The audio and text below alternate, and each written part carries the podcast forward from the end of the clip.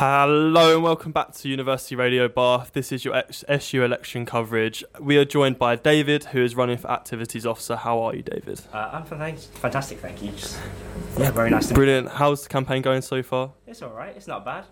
Just, getting along with it, really. Uh, very, very nice and casual responses here. Um, so, just to get us all started, um, if you just quickly tell us about yourself and then just briefly summarise your manifesto for us. Uh, my, my name is David Lamb, as you just said. Uh, I'm a fourth year health and exercise science student. Okay.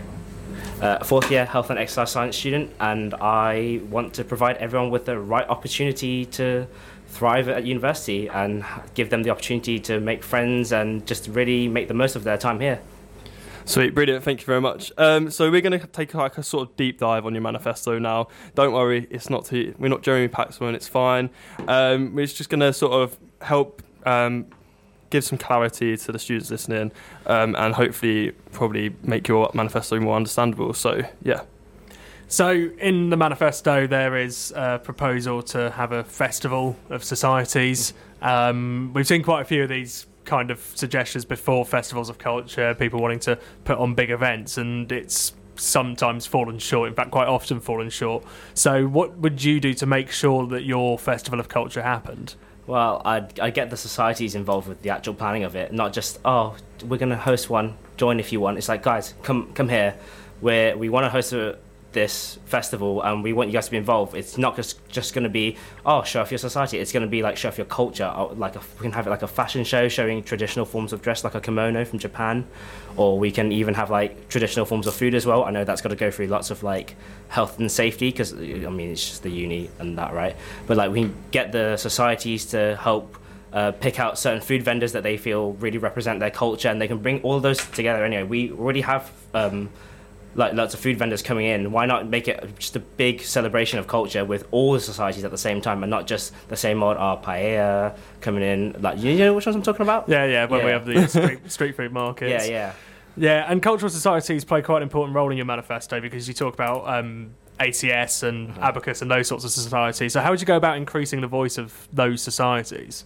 I, I, well, I just I take the time to make sure they feel heard because I've spoken to them. They've said uh, like we just don't feel that heard. We feel like almost like a like a tick on a box for the minority vote, and it's just like oh. Oh, okay. Well, and I understand how that feels. And for anyone that doesn't know, I am Chinese. In case the name didn't uh, give it away. Um, so yeah, I just want to make sure everyone gets to feel heard and they have the proper time they need to connect with me and like re for me to understand their problems and what they need from me and what as an activities officer and what they need from the SU um, in terms of representation and what they need really. Yeah, so what from what you've been talking with them, it sounds like they have different concerns to a lot of the other societies. So, would you sort of try and find a balance between that? Uh, yeah, of course. I mean, I'm not going to focus on ethnic minorities, uh, even though they are very important in our society and this community that we have. But um, uh, like I said, they feel underserved and they feel uh, not left out, but like just they're not getting what they need from the current one. Yeah, sweet. So um, just a sort of a quick one. Um, what advice could you give to societies on avoiding debt and getting out of it? Like what what I would give them now. As an activities officer, what what uh, advice would you give? just like the events you could run Mm. and right uh, the way it works now is you can actually apply to the central budget fund for actually debt relief uh, but that's only in certain ways like certain circumstances really so i think for example bourbon they said they couldn't afford their competition fees for their members and they didn't want to keep rinsing their members for like money. Because i mean it's a society. You're here to have fun not and you're not actually trying to make money from essentially your mates. So I just something that like I want to be like guys, okay, you can actually apply for this fund and it will help you out. And if you've got it for a good reason, not because you've been recklessly spending, but because maybe the year before the committees have left you with debt because they were reckless, I think um, that's something I'd give them, and I'd also help them out with events they could run.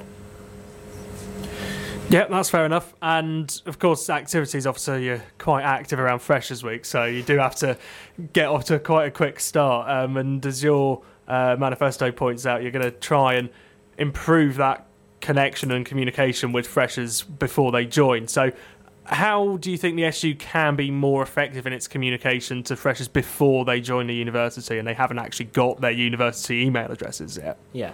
Um, they give an email address when they apply for university, you know, and it's on a record, I believe. Okay.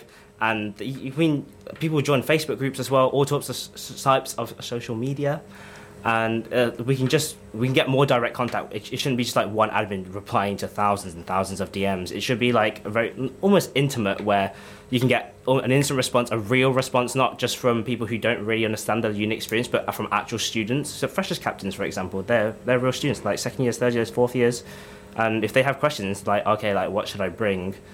Like I want, I want a real answer, not like, oh yeah, bed sheets. You want you want like, oh, where's the best place to go clubbing, you know? Yeah, yeah, no, completely get that. So, how would you get uh, Freshers Week captains to be able to run and manage these WhatsApp groups? Because obviously there will be a limited number of captains, and you've got to split everyone up somehow in the WhatsApp group. So, how would you manage the almost logistics of that? Well, they're they're already split into different houses, no? Yeah, they are. Yeah. But some are massive and some are small. So, Yeah. you know, someone who's got Norwood has only got about 90 students to deal Yeah. with, whereas someone who's got Eastwood has got 800. Yeah, even even if it's like even just being in that group chat alone, instead of just being because right now I believe a lot of them are just like the students coming in. They're like, "Oh, I've made a chat. Like, guys, come join it." What if mm. what if you don't have that? I want like official communication from the uni. Okay, this is the WhatsApp chat for quads. This is the official WhatsApp group for Eastwood. Ask any questions or just DM me. And then, like, she can do it. I know it's like a lot for the freshers captain, but like, you are signing up for a job, and I mean, if you need more incentive, just we can just get more people and get make sure they're paid well, and that's incentive, and you can put that on your CV as well. Um, the mental health issue surrounding students is obviously such a highly spoken about um, topic. Um, how do you how do you think you should increase mental health support when it's already struggling to match high demand and staff recruitment is extremely difficult? Hmm, this is interesting. That is, Hmm. it is very difficult, but we do have well-being activities that were on. But I didn't know that was on. You know, someone told me the other day. I was like, "Oh, do you want to go walk a dog?" I was like, "What?" So like, yeah, we can. You can go walk a dog, like just just around campus. I was like, "What do you mean?" She's like, "Oh yeah, it's it's a well-being thing," and I didn't know about it. And she only found out about it because she was walking past and she was like, "Oh, you can walk a dog? What? Why?" And then she like she booked it. I was like, "Oh, that that sounds really cool," but I didn't know about that. So it's just I think just better advertisement. Like the, we have the facilities. Like we get like third parties to come in. We have like yoga as well for like just like mental health. It's like a nice little calm end or like just a nice time of the day where you can do things for yourself, uh, like the dog walking. Um, I just like if people don't know about it, they can't use the resources at hand. And I get what you mean. Like it's it is really hard for people to to get out of this like recruit, recruitment. Like it needs help, but I think there's only so much I can do as an activities officer to recruit more people. I, I think that's a bit out of my pay grade. No. Yeah. So in terms of advertisement, do you mean like Instagram, like the Yeah. more active SU Bath Yeah. Instagram? for sure. Like, use the social media we have. I think we have like twelve thousand followers on in the SU Instagram. Use it. Yeah, it's about that. Um, and we've just got time for one final question, I think. And um, as you've been able to have a look at the other candidates you're up against uh, from Friday, you've been able to look at their manifestos as well.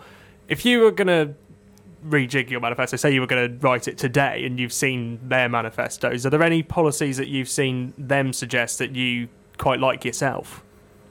I feel like we have a fair few that are fairly similar because there's so Yeah. much crossover, and I think every year it's the same. Where it's like, oh, we Mm. want to increase societies and their collaborations.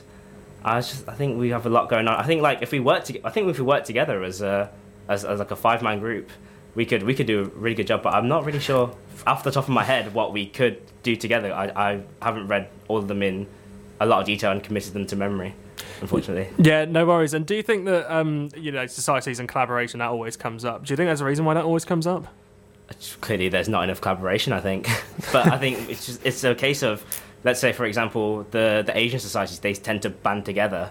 So you have uh, abacus and thai, thai society and taiwanese and they all do like little collaborations together but you never see like abacus going with like italy sock or like spanish sock. You see spanish sock going with like latin american society because uh, they probably go to latin loco together but like it's the it's the events like like I said on my manifesto is like we should make an event where all the chairs and the committees can come together. It's just an excuse to get everyone together and just get to know. Maybe like you'll see some friends that you've never seen before, or like or people you haven't seen in a while. And I think that'd be really nice just as an event. And there's a bit of a benefit to being a chair then, besides of just oh you have to run a committee. It's so hard. Yeah, awesome. Brilliant. Um, thank you so much for coming. Um, unfortunately, that's all we've got time for today. Um, wish you the best luck with the rest of the week. I hope you're not too exhausted by the end of it. I know you've already had quite an intense day today, so I'm sure we'll see you around on the parade, etc. Um, if you've enjoyed listening to our SU election coverage today, then don't worry, we've got more to come tomorrow, uh, half three till half five, and Wednesday four till half five. If you want to get involved in SU elections, then um, voting opens tomorrow at nine o'clock and closes at Thursday at five, and then the results ooh, will be on Friday at four.